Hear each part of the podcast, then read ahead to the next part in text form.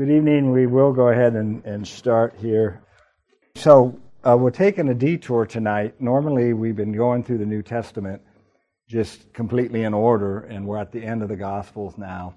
But about a month ago, about a month ago, when we were in First Peter during the uh, AM worship service, we were on this text here, uh, this First Peter one twenty four, that referring to Jesus' death, and Peter wrote this: He himself bore our sins in his body on the tree.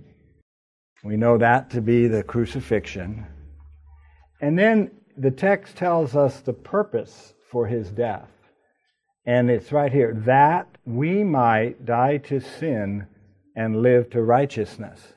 So, the purpose of Christ's death here is that we might die to sin and live to righteousness. So, that purpose has to do with transformation, doesn't it? In other words, it's not just about forgiveness. The purpose of Christ's death is more than forgiveness. That was the point. Dying to sin means sin loses its grip on me, and I begin to be set free. And you see, the, and the opposite, of course, is what? And live to righteousness. So praise God because of Christ and his work on the cross, we can have our lives rebuilt. They can be changed. We die to sin and live to righteousness. And so I was making the point that it's very significant that the cross work is more than just forgiveness. And when we talk about being saved, that means more than just being forgiven. And uh, I, I, said a few other things about some of the terminology that we use that Sunday morning and said we'd pick that subject up on Wednesday night, and so so that's that's what we're doing here. But the other thing I have to say about this text, of course, is by his wounds you have been healed. The healing is described here in this text. It's not talking about physical healing, though God works miracles and God still heals us, no, no doubt about that. But in this text, the wounds that you've been, the healing is dying to sin and living to righteousness. For you were what? You were straying like sheep. That's the healing. You were straying like sheep, but now you have returned to the shepherd and overseer of your souls. It's just a, it's just a wonderful passage. It's a wonderful thing. You know, brothers and sisters, Jesus Christ is the shepherd and the overseer of our souls. I mean, what do we have to fear? He watches over us. So I can't help but talk about more of the text there. But, but this idea that Christ's work on the cross accomplishes more than just forgiveness is, is going to be our subject here tonight. And this is how we got there. So, so on your notes there, non lordship theology. What is, what's this non lordship theology matter? Well, the term lordship means authority over. And we think non lordship theology is a significant error. Okay, and so that's what we're going to discuss tonight. And we're going to discuss uh, what is the best way to help people see that this type of theology is an error. So that's, that's what we're going to do. So, non lordship theology teaches that a person may be saved, may be a Christian, assured of going to heaven, but have no fruits, no fruits, or actually just be living in rebellion and sin. But this theology teaches well, that person can still be saved, they're still a Christian. Jesus is this person's Savior, but He's not this person's Lord.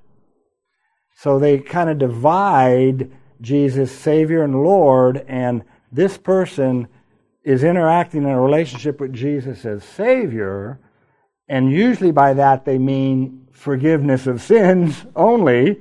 This person is interacting with Jesus as his Savior, meaning forgiveness of sins, but he's not in a relationship with Jesus as his Lord. Okay, that's kind of how the thinking goes. And often, sometimes, the person won't submit to authority.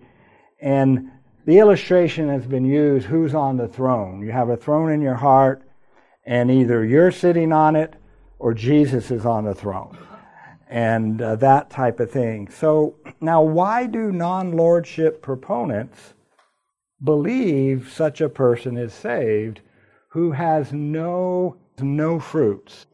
So, why, why do non lordship proponents believe that such a person is saved that has no fruits or is actually living endlessly in rebellion. Why, why, would, they, why would they think this person is saved? Well, the argument usually goes, goes like this is that God promises salvation on the basis of faith alone.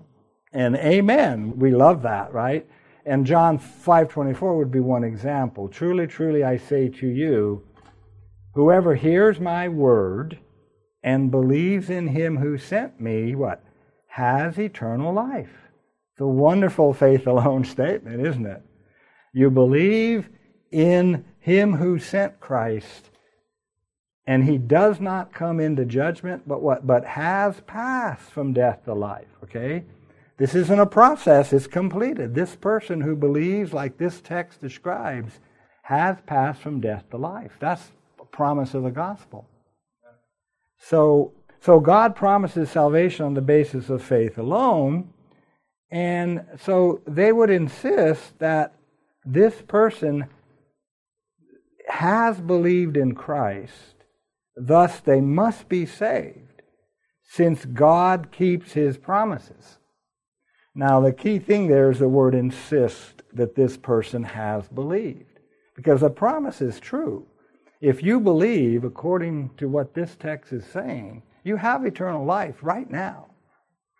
So they are insisting this person's believed in Christ, and thus they must be saved since God keeps his promises. And God promises eternal life, and if you have eternal life, you cannot be lost. Well, we, let's ask another question then. Why do the non lordship proponents insist that this person has believed in Christ? This is a different question now. They are insisting that this person has believed. Well, usually because the person says they've believed and the person has done the prescribed formula. You know, the popular the popular popular ones are well made a decision for Christ or I asked Jesus into my heart or I I prayed the sinner's prayer or I responded to an altar call. I've done the I've done that. And so what non-lordship advocates will say is is these this person has done the prescribed things and that is considered as irrefutable evidence that they have believed in Christ. And since they have believed in Christ, these texts like John 5:24 apply. Now, where we're going is is just because a person says they believe in Christ doesn't mean they really do. And that's where this discussion is going to go. But this is this is uh, I was taught this kind of theology when I when I was first converted actually a long a long time ago. And such evangelistic methods often produce significant numbers of people who are called Christians and told they are saved forever when it's possible that, that they're not. So so that's the that's an overview of the non-lordship theology. Now so so now then we have to explain i'm, I'm on number four on your outline now so so with non-lordship theology you, you have to explain how do you explain all these christians that have no fruits? How do you explain american christianity where i don't know what the numbers are 30 40% of people are supposedly christians in america and, and there's no evidence in many of their lives. How do you explain, how do you explain this? And now there's three ways that this has been explained. Uh, two of them are not correct. Well, non non lordship theology, the free grace movement, explains it this way. These Christians are saved and will go to heaven. And often that teaching is associated with what's going to happen is they're going to lose their rewards.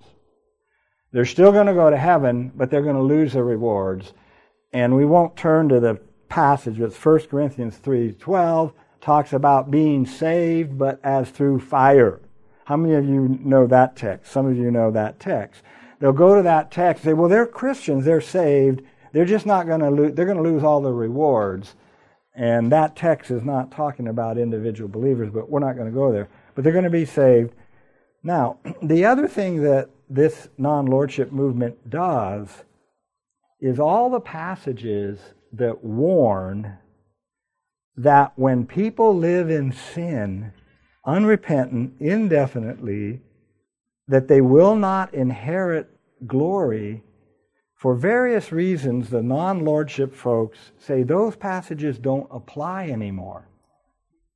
This person is a believer because he did the prescribed thing and he's living his life in adultery, but these warning passages, and let, us take a look at a few of those, they don't apply. Uh, 1 Corinthians 6 9.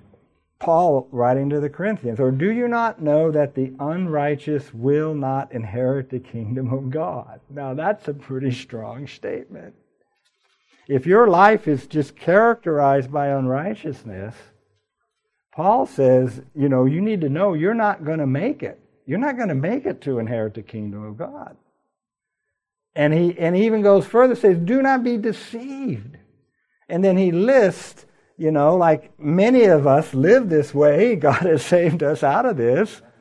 And, and he lists, you know, neither the sexually immoral, nor idolaters, nor adulterers, nor, nor men who practice homosexuality, nor thieves, nor greedy, nor drunkards, nor revilers, nor swindlers, what will inherit the kingdom of God. So if you're living this way, it doesn't matter what you profess if you're living this way, you should not have assurance of salvation. So, this is a warning, you see, to a Christian life that has no fruits and actually has negative. So, that's a warning. Now, we got to read verse 11, okay, because we believe in the gospel, right? Look at that. And such were some of you, but you were washed. You were sanctified. Notice this Notice the multiple aspects of salvation here. It's not just you were forgiven. Look at what it says. You were washed. That's transformation. That's, that's cleaning up your mind. You were washed. You were sanctified. That means you've been put on a road to become more like Jesus. You were washed. You were, oh, praise God, you were justified. Now, there's where your forgiveness is. Your forgiveness flows from what justification means. And all of that was what? In the name of the Lord Jesus Christ. And not only that, the Spirit of God is now involved in your life. Right? By the Spirit of God. Now that's conversion. And it includes all of those aspects, doesn't it? And, and we will reason that all of those things go together. You have all of them, or you don't have any of them. And that's where we would part with the non lordship theology people. They are arguing that they have this, you were justified, okay, and forgiveness is part of that, but you don't necessarily have all these other things happening in your life. Okay, but see, so these are these are the warnings, um, and so there's that was Corinthians. Let's do Galatians. Uh, now the works of the flesh are evident: sexual immorality, impurity, sensuality, idolatry, sorcery, enmity, strife, jealousy, fits of anger, rivalry, dissension. It just describes our human race and our lost condition. Divisions, envy, drunkenness, orgies and things like these, And he says the same thing. I warn you, as I warned you before, that those who those who do or practice such things, what will not inherit the kingdom of God. So these warnings are very are very significant. And there's another warning in Ephesians. It's the same. Uh, for for you may be sure of this. I think I got the ESV translation here. Yeah, you may be sure of this that everyone who is, and there's the, the vice list, and this one even includes covetousness. Remember Pastor Nathaniel's message last Sunday during the adult Sunday school class? He goes, You know, I've never been in a church that's disciplined anybody for covetousness. That, yeah, I mean, anyways, that's a sidetrack, but um, that is an idolater who has no inheritance in the kingdom of God and Christ. What? Let no one deceive you with empty words, for because of these things the wrath of God comes upon the sons of disobedience. Therefore, do not be partakers with them. So, these are the warning passages to say that a person that is falls under these oh, there's so much we could discuss here. We're not talking about perfectionism, but these passages are talking about a way of life. Okay? If your way of life just goes on and on, month after month, year after year, and it's this way of life, these passages are saying you're probably lost. You're, you're probably not a Christian. You're probably not converted. But the non lordship folks have convinced themselves that these passages don't apply. Once you've believed and once you say you've believed, somehow these passages don't apply. Well, these passages do apply. Anybody reading Paul's letter to the Ephesians would know these passages apply. So, so how, how, that's one way these, uh, the fruitlessness is explained that way. Number five, there's another explanation that is given for fruitlessness, and that's number five here, is the lose your salvation theology. Now, this is different. Now, some of you know some of these terms and some of you don't. This is consistent Arminian theology lose your salvation. In other words, consistent Arminian theology says once saved, always saved is not true. You can be saved one period of your life, and then you can lose that salvation. So they have their explanation of this fruitless Christianity is that people lose their salvation. And they would say, that theology would say, these Christians did believe and they were saved and they and they died and they died while they were saved if they died while they were saved, they would go to heaven. But they have fallen away from the faith, they no longer believe in Christ, and they've lost their salvation. And if they die now, they're going to be lost. Okay? Uh, there's a lot of churches that teach that view. I'm not saying that these people under number five are not Christians. Don't. That's a separate subject. But but in other words, this method, number five there, this is explained, the fruitlessness is explained by saying you were saved and you lost your salvation. Okay? And so they would say, interestingly enough, that those warnings that I've just read you are true. You see, the non lordship people say, well, those warnings don't apply. This group of this group of people, the consistent Arminians, say, no, the warnings do apply. And, and what's happening is you've lost your salvation. You need to be saved again. I've heard a counter or uh, a kind of way to put that circumstance would be you're just a backslider, you know, as opposed to losing everything. Yeah, uh, that term has been used a lot. You're, yeah, and, and, and Christians do backslide. There, there are times we do fall into sin, but the question is what happens when you're in that state. Are you miserable? Are you under conviction of sin? Does a shepherd come out finally and grab a hold of you by the collar and bring you home? What we what we'll see here, um, Richard, is the third option, which I'm going to call effectual grace, says if you're backslidden, you know what's going to happen? The shepherd's going to leave the other 99 sheep and he's going to go after you and he's going to lay hold of you and he's going to bring you back to the flock. You see, Christ will lose nothing. And uh, the other thing that's going to happen, according to Hebrews 12, is the Father. Now, if you're in Christ, God's become your Father. And when you read Hebrews 12, we'll get to that. But the Father is going to discipline us.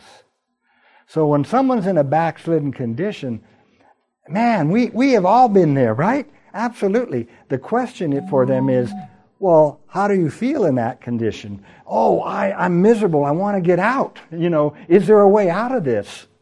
In other words, are they convicted of sin when they're in that condition?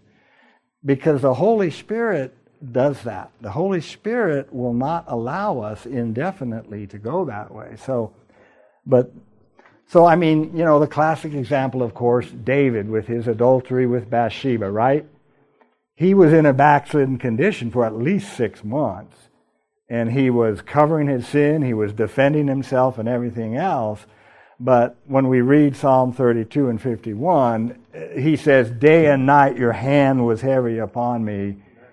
And he was just, he was in a bad way. And finally, what? The Lord brought him back. And so we're going to argue, Richard, that the third, the third option here is God is involved in our lives and He brings us back. Okay, and that's called effectual grace. So, so uh, on number five there, the lose your salvation theology, they will say that those warning passages are real. Okay, so you know if you had a choice to be in the non-lordship camp or the lose your salvation camp, it's probably safer. I hate to say it because the non lordship people have some things right about justification and forgiveness, and even the right kind of eternal security. They have those things right. But the error they have is so dangerous. It is so dangerous. It tells a person that he can just continue living like this and he's not going to fall under those warnings. So it's really difficult for me to say what is safer from the point of the souls of people. Because if you're in if you're in number 5 there, that church is going to warn you that you need to repent or you're going to be lost. You see what I mean? You need to come back to Christ. You need to repent. You need to ask for his forgiveness. They're going to tell the people that. See, whereas anyways, you got you got my point. I, I, don't know which is which is more you know dangerous, uh, James. Uh, hand him the microphone right there, behind you there. So, with this second camp here in the lose your salvation theology, yeah. do would you say any of those people could possibly believe in the uh, theology of being elect, or is that can you not reconcile the two of those together? Usually, usually those that are in the lose your salvation category are consistent Arminians. And so they would not they would not believe in election in the sense of unconditional election that we would. Okay. That's kind of what I mean by a consistent Arminian. It, the, the Arminian, uh, it's too much of a sidetrack, okay? uh, but very unlikely that they would. Okay, so the third option of what do, what do we do with with uh, explaining Christians whose faith doesn't produce any works. The third option, I've given it the name effectual grace. And effectual grace theology believes in this expression the preservation of the saints. In other words, once saved, always saved. Well, how does that work? Well, because God preserves us. God is involved in our lives, the Holy Spirit is involved in our lives actively, and He preserves us. So when we start going astray, He comes after us and He preserves us and brings us back. And we call that or at least I call it, it's my expression, effectual grace. So, now, what about the fruitless professing Christians then? We would say they never did believe in Christ. It's not that they were saved and lost, it's that they never were saved. They never really believed in Christ to, for, to begin with. And um, whatever they did was not saving faith. And, and in defense of that position, the scriptures teach very clearly that it is possible to be in this category of having a superficial, non saving faith. And I'll just throw up a few texts in the Gospel of John. it's, a, it's a theme through the Gospel of John. And I'm in John chapter 2 here, uh, verse 22 and uh, 23. Um, verse 23. Let's do verse 23. Now, when Jesus, when he was in Jerusalem at the Passover feast, look what he says. Many believed in his name when they saw the signs that he was doing.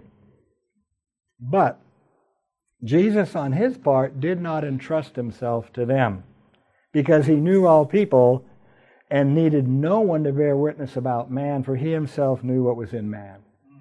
See, see, the, the, there's, there's, this is not saving faith that's described here. It's really interesting. Uh, it, if you go through the Gospel of John, this all, uh, this all fits together, but it's a sign-based faith. They, they saw him work miracles, and they're impressed, and they believed in him, but it wasn't a saving faith about why he really came to save them from their sins. And uh, so this this is not saving faith here, and and and so, um, and then of course, look, let me throw up another one. Um, John. John eight, yeah, John eight thirty. This is this is interesting. Uh, same type of thing. And as he was saying these things, many believed in him. So Jesus said to the Jews who had believed him, ah, here it is, if you abide in my word, you are what? Truly my disciples.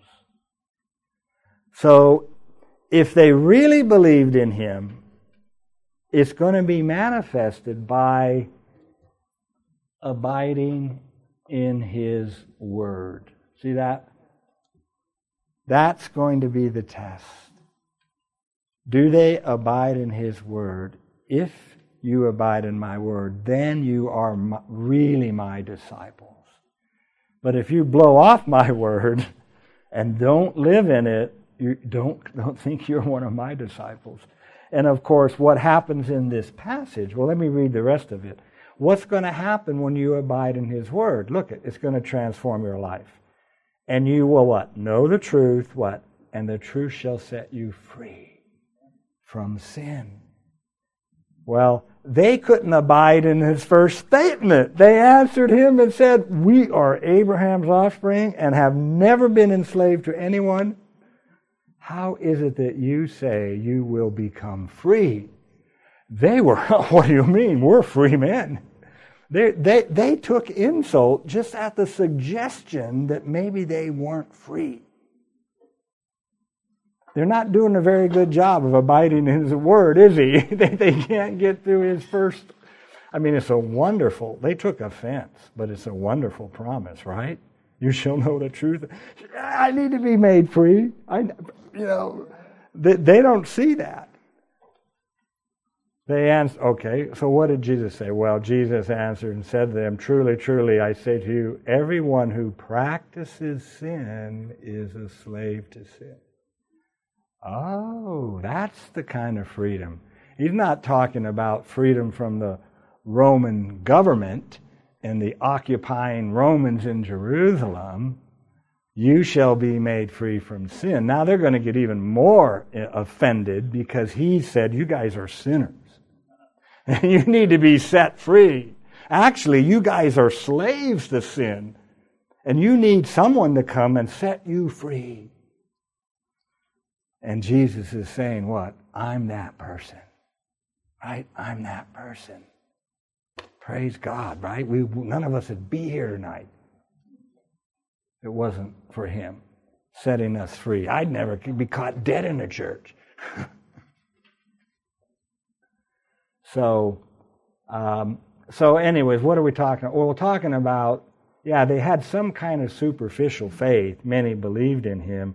And, uh, but by the time you get to the end of the chapter, they're picking up stones and they want to kill him. So that faith didn't last very long. So, in the effectual grace theology, is there's this category of people that we have to interact with that will profess faith at times, but it's not the real thing. And so they do, they fall away from a profession of faith. They don't fall away from the faith because they were never in the faith. See, see the distinction? And if you go to First John, John actually says that. They went out from us. Why? Do you guys know the text? They were not of us. That's right. They went out from us because they never were of us. They were not of us. Right. See. So so that's how in in uh, the effectual grace theology we would say the, the, the no fruits, the reason is they were never saved in the first place. Is that are you guys you guys with me? Yeah. Second Timothy three five. Oh yeah. Yeah. So, um, okay, so uh, so uh, six B, we're, we're I think we're at six B on on the outline there. Saving faith is known not by what a person professes, but by the fruits and works. And of course, James, you know, James's famous statement, "I will show you my faith." What? By my works in James chapter 2. I won't turn to that passage, but that summarizes what we're saying. I'll show you my faith, what? By my works. My works don't save me. My faith is what saves me. But if my faith is the real thing, it will lead to the production of works. Okay. You know, and, and so that, you know, James 2 comes into this. So now we have this expression that I'm using, effectual grace. And what we believe is solution three here, effectual grace, is that we have a different definition of grace than those first two solutions.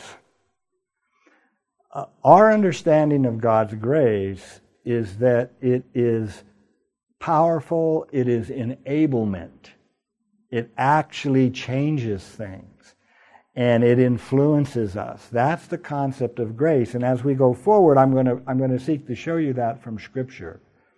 But I want to drop another significant thing, another expression in your mind that comes from Paul, and that is Paul's use of his under phrases. And just stick with me, you'll be able to get this. Paul Paul uses this expression multiple times to be under something. And in Romans, people are under multiple things. They're under sin. Uh, Romans 3 9. What then? Are we Jews better, better off? Not at all. For we have already charged that all, both Jews and Gentiles, are under sin. Okay, now what does it mean to be under sin? Well, he shows us what it means. As it is written, there is none righteous, no, not one. Well, for you theologians here, well, that's, that's forensic righteousness. That's not talking about, you see, where I'm going here, to be under in Paul's theology is to be under the influence of it. Okay? So well, let's see. What about the next thing? To be under sin. Oh, no one understands, no one seeks God. Now that's experiential. So to be under sin is to have a mind and heart that doesn't understand. And to be under sin is to have a mind that won't seek God. You see what I'm saying? Under sin is you are influenced by it in these ways All have turned aside. Now that's what it means to be under sin. Sin influences us such that we turn aside. You see, all these things are experiential. So to be under sin means you are under the power and the influence of it. And of course, when we're under sin, that's the direction our life goes. And the older we get as we grow up, if Christ doesn't save us, the further we go. So, under sin means I'm under the power and influence of it. Now, why is that so important? Because we have to define under grace. And guess what that means? Under grace means we're under the power and the influence of grace. That's effectual grace. And uh, I can't go through this without talking about the law. So there's one of his under phrases, under the influence. Um, Romans 6:14 For sin what shall not have dominion over you. That's the under sin of Romans 3:9, isn't it? To be under sin, sin does have dominion over us. We are enslaved to it. And that terminology is going to be used here in a moment, Romans 6. And Jesus said he was a practice sin as a slave of sin. Same concept. To be under sin is to be the slave of sin, under the influence of sin. But he is now saying sin will have no dominion over you. Why? Since you are not under law, but under grace. So just as being under sin and the law, by the way, leads to more sin. Being under grace is to be under an influence that breaks the slavery to sin. So Paul's under phrases are, are that way. Uh, let me show you one more. Seven, I think it's seven fourteen. Yeah. For we know that the law is spiritual, but I am of the flesh. What? sold under sin, under the influence. So when we're under sin, we're under the influence of it, and we need someone to deliver us. And when He delivers us, we become what? Under grace. And that grace transforms our lives. Now, I, I, I baited some of you about under law. I'll just, I'll just throw that out. I'll say something and move on without explaining it.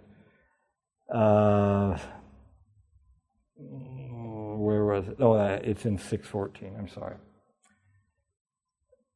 It, in Pauline theology, application of the law produces sin. That's what he means in this verse. To be under the law is to be, because your flesh is corrupt, is to be under, even the law ends up promoting sin. That's Paul's theology of the law. People need to understand that. And he works that out in chapter 7 and 8. And so, being under the law here, God's law is good, but I am carnal, sold under sin. And when the law came, when the commandment came, what did it do? It stirred up in me all kinds of sin. See? That's Pauline's distinctive uh, uh, uh, the right way to understand the law. Uh, and so both of those are negative. To be under sin and to be under the law. In this verse, they're both negatives. They both influence you to practice more sin. Okay? And the only way out of that is to get under grace, which influences in the other direction. So that's what we mean by effectual grace. So, all right, let's go go to page well, it's not page three in your notes, but it's the next major heading, number seven. So we're to now, is the effectual grace understanding biblical? I've been defending it some, but we're going to go now deeper into that. Do you have any uh, a question or comment at, at this point? So my question is uh, with respect to fruitless Christians. I'm sorry, say that a little louder. Fruitless Christians. Fruitless Christian, yes. That's where my question is going. So if you have a Christian who is fruitless, but thinks that he or she is a Christian, how do we help them? Okay. I, I'm glad you're back. Hold your question. Before we're done, we do need to address that. So, so on number seven there, is effectual grace the correct un- biblical understanding? So go now, we're going to go to Romans 6, and we're going to spend quite a bit of time here. So, first, we want to just get a proper understanding of Romans 6.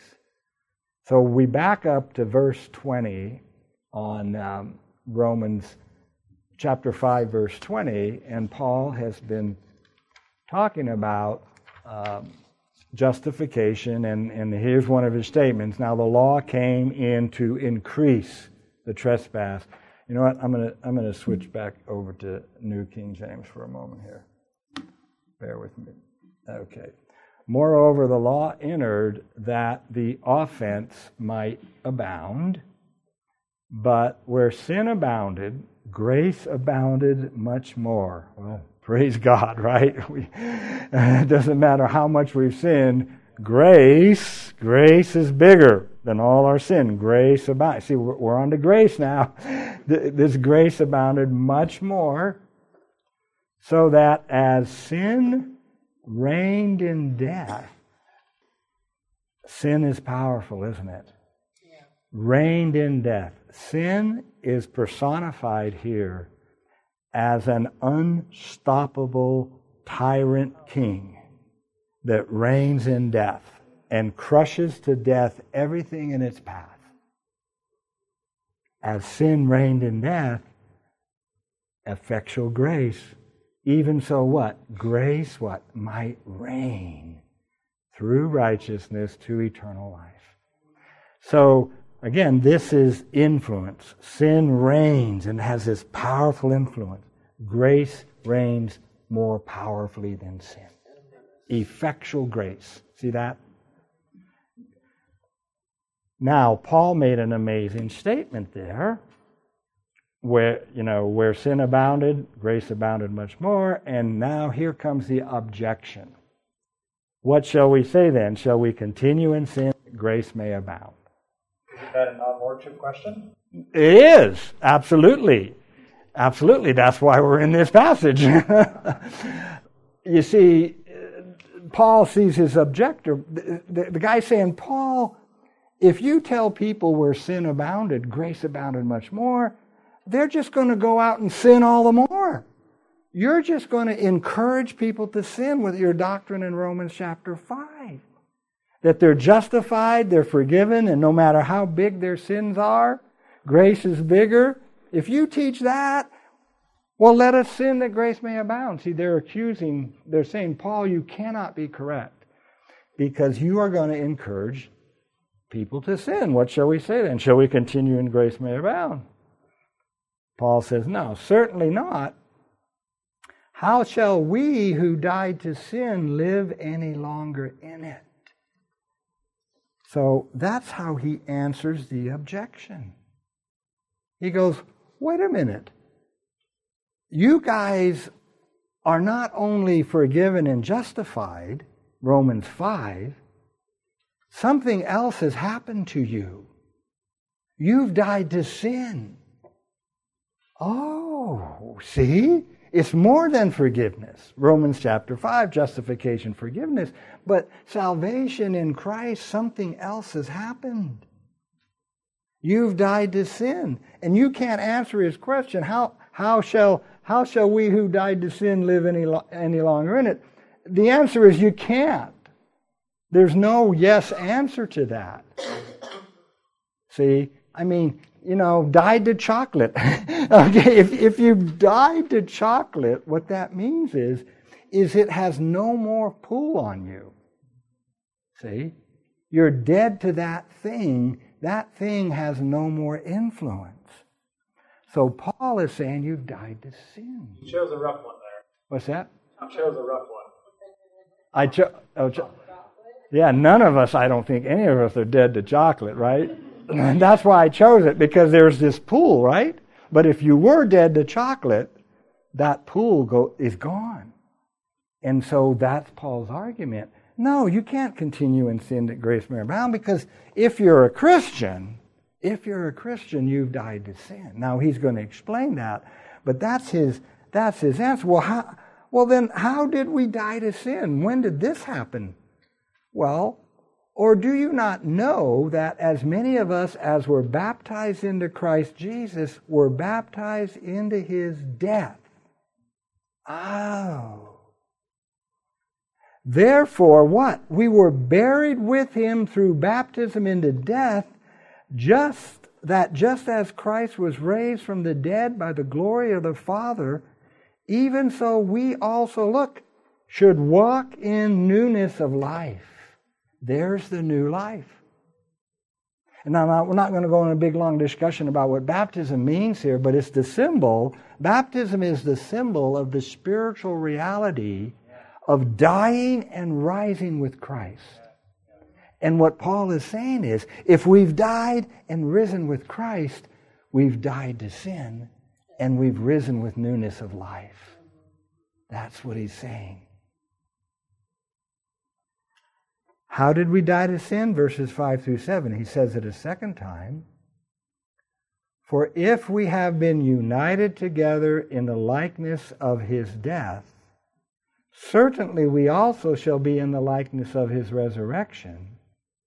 Knowing this, that our old man was crucified with him that the body of sin might be done away with. Now, listen to this that we should no longer be slaves of sin.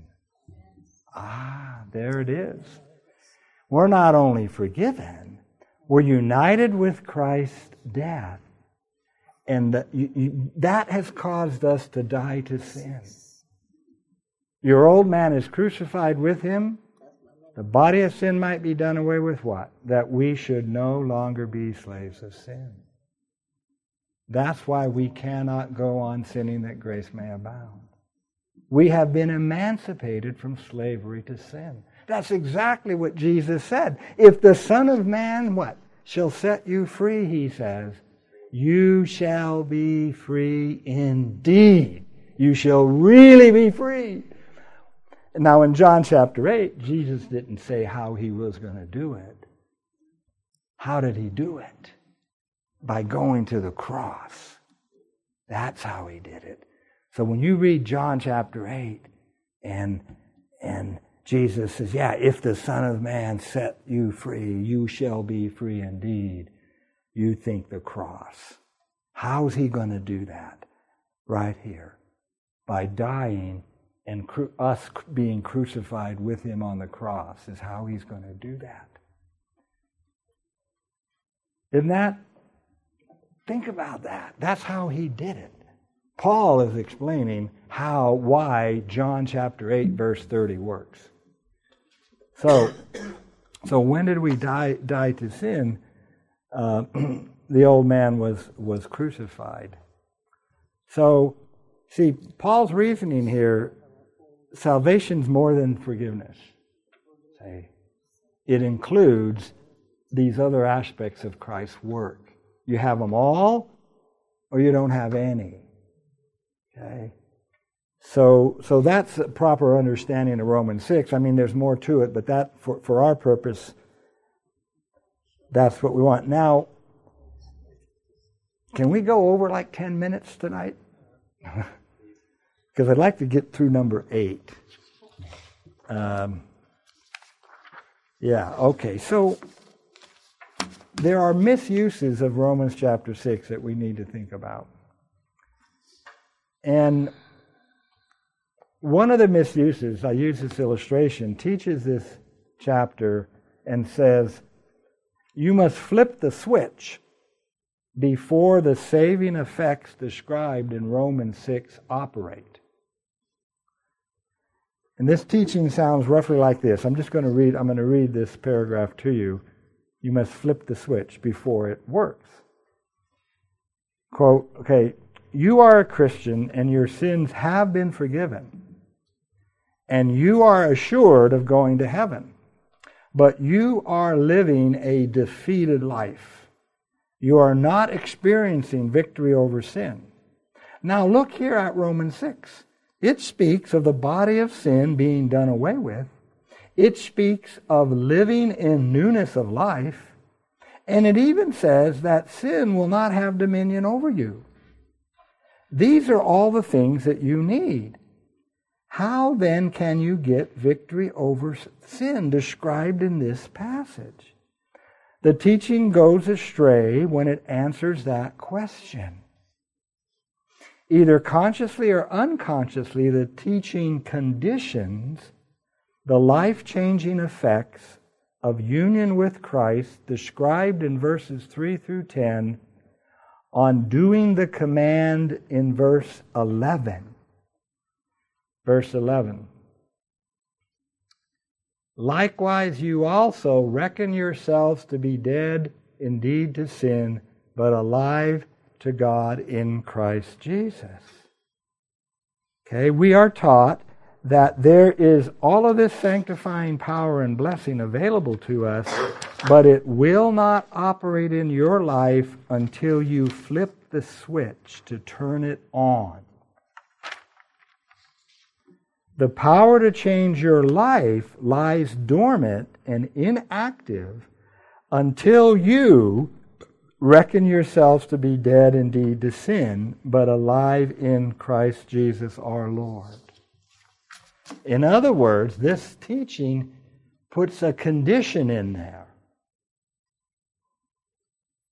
Years ago, this teaching was associated with the defeated person doing some public act in a special service designated to help people flip the switch. A dedication or a rededication service. Various names were used. People were counseled. Will you do verse 11? In other words, all that stuff I just described doesn't operate until you do verse 11. That's how this passage has been taught, and I'm sure it's still being taught that way to avoid the implications of what I've just taught. Is oh, no, no, if you don't flip the switch, you're still going to live in sin. See, in other words, they, they've conditioned all of the power that Romans 6 is describing for a transformed life, they've conditioned it on something we must do flip the switch. You must do this formula, okay? You must reckon yourself dead and all of these things. And all of a sudden, boom, you'll be victorious. It was called the Victorious Christian Living. There were conferences. okay, Sandy, not Kathy. Yeah, the Victoria and the Keswick movement and and all of that. We're old enough, we're old enough to know that. This was all going on in the 70s. Okay? You have to flip the switch in order to make it operate. Um, then suddenly, or the higher life movement, that was another expression that's been used. Now, however, this, this teaching mistakenly reads the command of verse 11 into verses 2 and 14 as conditions of the reality expressed in those verses. In other words, in verse 2, how shall we who died to sin still live in it? This teaching answers Paul's question if you don't flip the switch, you will continue in sin and be defeated. But if you flip the switch, you will experience that you are dead to sin, and suddenly you will be free. Suddenly you will be victorious.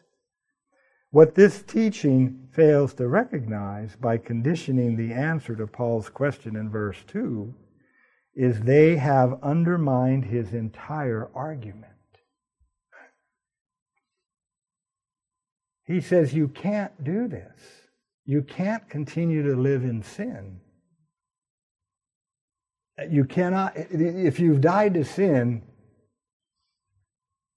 unless you reckon yourselves dead, you can no longer live in it. There's no condition in this statement. You see what I'm saying? They're conditioning the effectiveness of that statement based on verse 11. They're saying if you don't do verse 11, verse 2, there's an answer. You can continue in sin because you haven't done verse 11. So it's a result, not a condition. That absolutely. Verse 2 is an indicative, it's a result, it's something that has happened. And so this flip the switch approach to Romans 6 is undermining verse undermining his whole argument. Okay? And the, the, the same problem is, you see, let, let, me, let me read my notes here. What this teaching fails to recognize is by conditioning the answer to Paul's question in verse 2, they have undermined his entire argument. The objector's charge is correct after all. There is a way for Christians to continue in sin that grace may abound. Those who don't flip the switch will live a defeated life. That's undermining his whole argument against the objector in verse 2. Okay? Now, the, the, the teaching's doing the same thing to verse 14. Okay? Verse 14, which perfectly agrees with the indicative of verse 2, doesn't it? You see that? Verse 2 and verse 14 are bookends to the argument. Verse 14, what?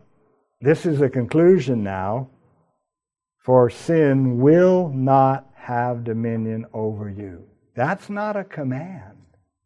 That's an indicative. That's a description. It will not have command over you. Why? Because you flipped the switch? No. it will not have dominion over you because what? You are not under law but under grace. There's no conditional in verse 2 or 14 and you can't insert a switch. You can't insert a condition in here based on what we do. These are works of Christ that have been done to us. When he went up on that cross, we were crucified with him. It was done to us and for us. Praise God, right?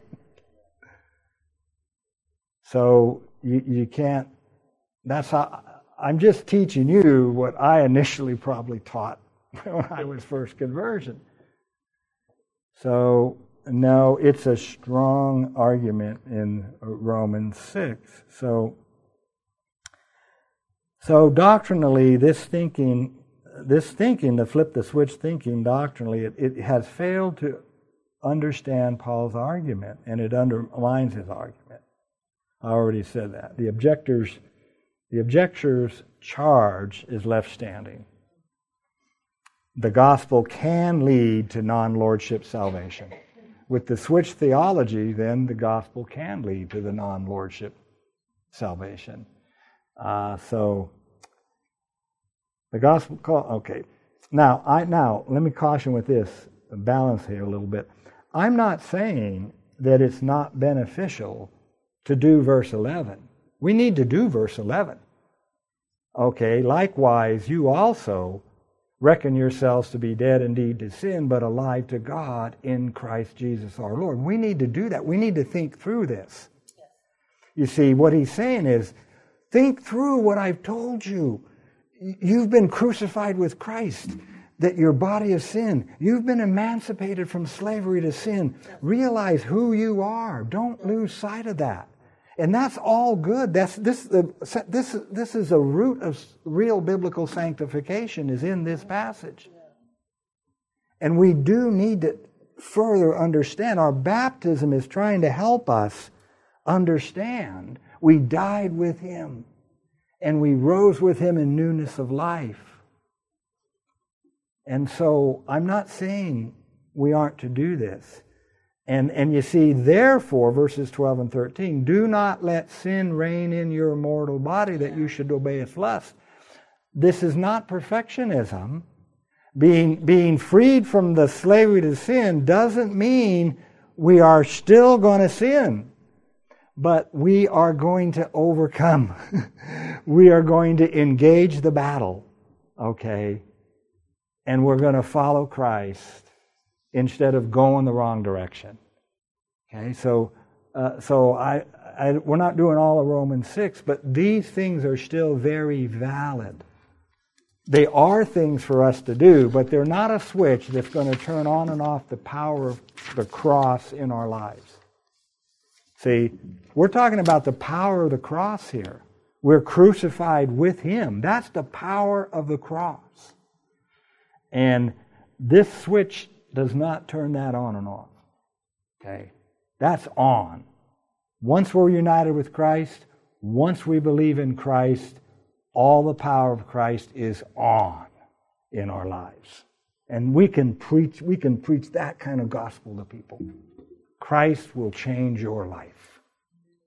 Okay? It doesn't matter where you are or where you've been. Jesus crucified and risen will transform your life and put us in the right direction. So that what? Therefore, look at this now, you see. Therefore, do not let sin reign in your mortal body. You see, before being crucified with Christ, we're powerless. Sin comes knocking. Hey, I'm all in. okay? I'm all in. No, now sin comes knocking. Bam, slam the door. I don't want, I don't want you. See, that's the change.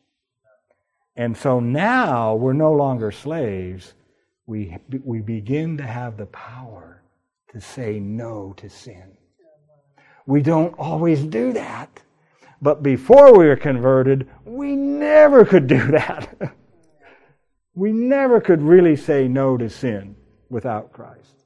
Now that we're now that we're converted, now that we're in Christ, we have this is a command we need to obey. We now have the power. Do not let sin reign in your mortal life, that you should obey it lust. Do not present your members as instruments of unrighteousness to sin. Yeah, I'm not going to present my mind to any more of that filth. Okay? Yeah. I got to turn the TV off. Okay? No. I got to present my mind to righteousness now. Okay? That's what happens when people get converted. Do not present your memory. Okay. But, this is so beautiful, but present yourselves to God as being alive from the dead. See that?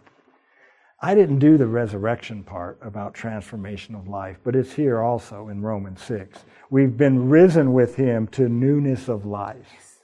Yeah, and here it is. You see, present yourselves to God as being alive from the dead. It's like, Lord, you've resurrected me. You've given me a new life. I'm alive from the dead. That's all your grace that has done this. Present yourselves to God as being alive. We should get up in the morning. We should wake up and think about that in the morning. And what? And your members as instruments of righteousness to God. Your mind, everything you have. What's the motive for doing that? Because sin will not have dominion over you. You can win. You can go in this direction and become more than a conqueror. There's going to be battles and all of that. But you but through him you can this is a this is the gospel. The gospel doesn't end with forgiveness only. So the switch is on. okay? So we better stop there. Yeah. Yeah, let's stop there. Any any comments or, or questions? We'll get the microphone back. Oh, you got it. Um, I would just like to encourage others um, regarding the last comments there about victory. Um, the battles for a long time, I was strictly counting losses and victories, and that was discouraging. You were counting them? I was just counting them, keeping track of them, keeping track. how many? Count, how, how many times did I fall into this sin? How how many times? did I stand up for the gospel. And uh, the point was, I thought I was abiding and looking to Christ, and I don't think I was. When I stopped counting and just Yeah. abided in Christ Yeah. and stopped looking downward and looked upward, Yeah. the victories and losses didn't matter. Amen. Yeah, and, and, and in the larger argument of uh, Romans 6, 7, and 8, it, it, the, the larger argument is, re, is really wonderful. You know, we're, we're, we're justified and we're in union with Christ, so we're going to be sanctified. Justification's completed. Obviously, the sanctification part here is a process.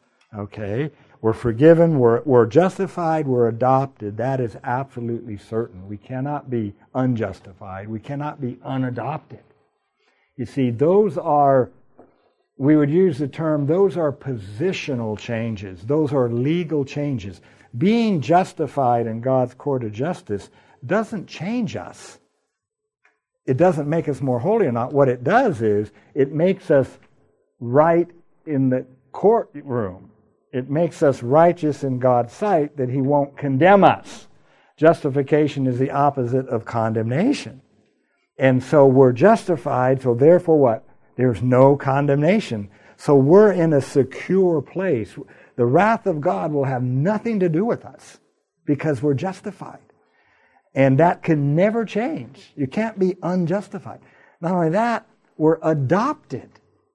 That's legal. We're his children. He's our father. He's adopted us. That cannot change. Okay? On top of that, Romans 6 and part of Romans 8, we're beginning to be sanctified.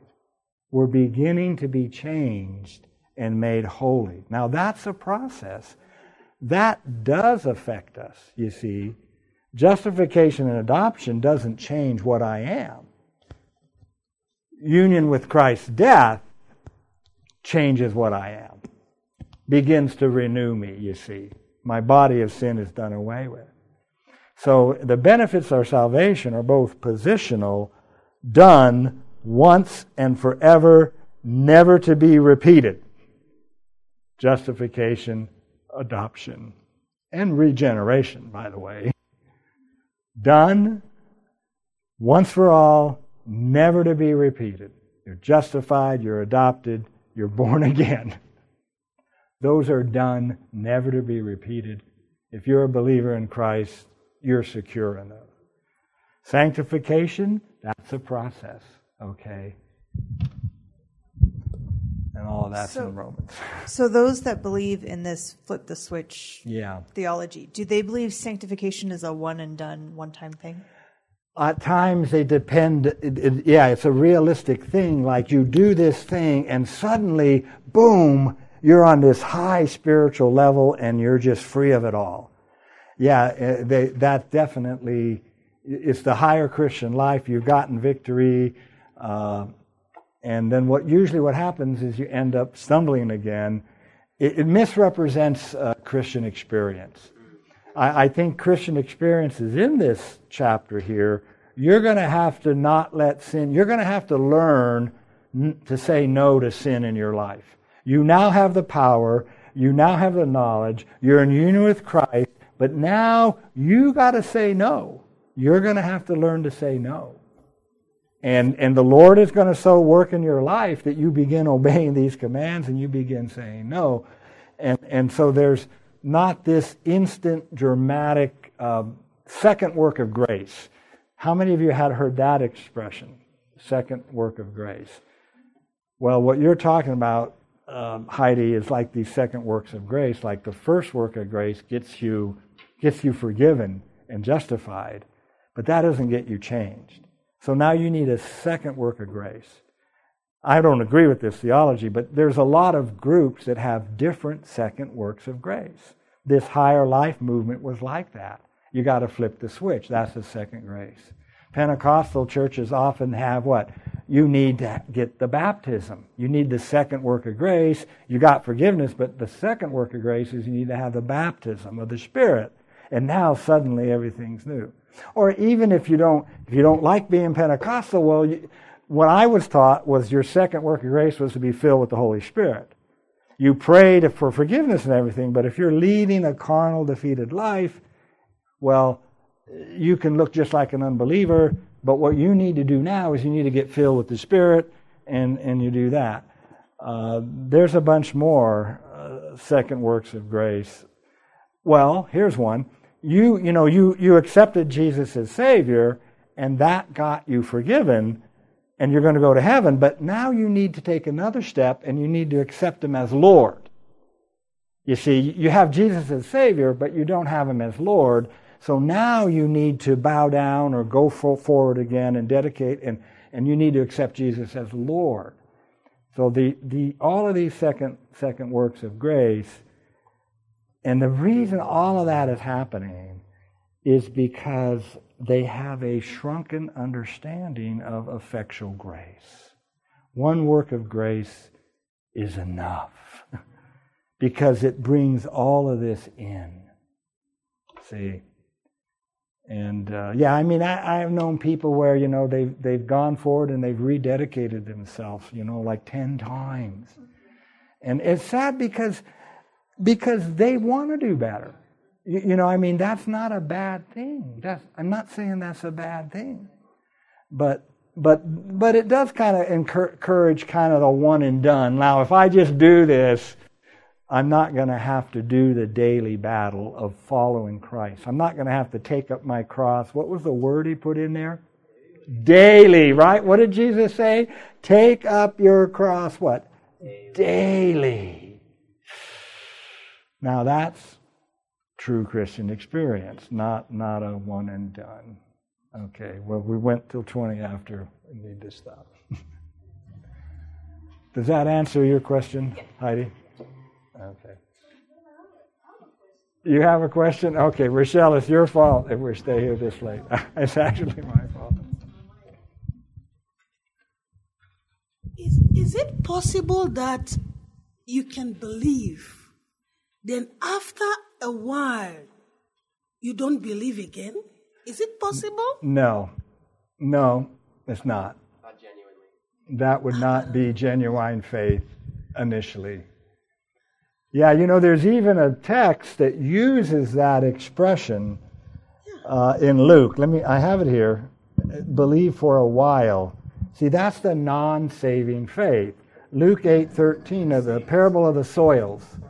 See, but the but the ones on the rock, the seed that fell on the rock, are those when they hear, receive the word with joy, and these have no root who believe for a while, and in time of temptation they fall away.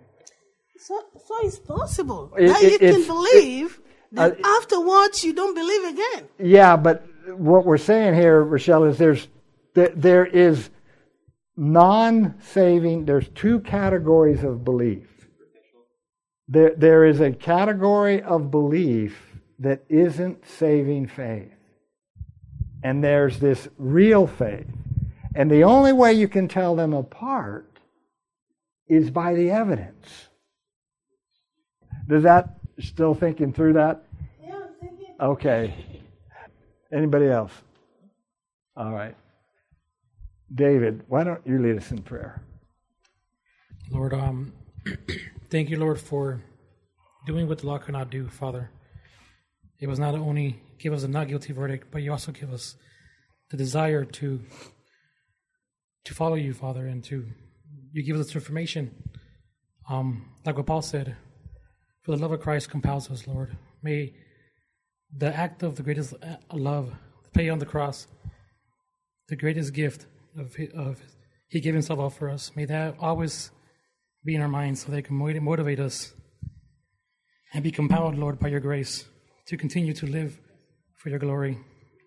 Also, Lord, we ask you, Lord, to give us wisdom so that we could mortify our sins, Lord, so that we can live a life that truly pleases you. We ask all this in the name of, of your name, Jesus. Amen.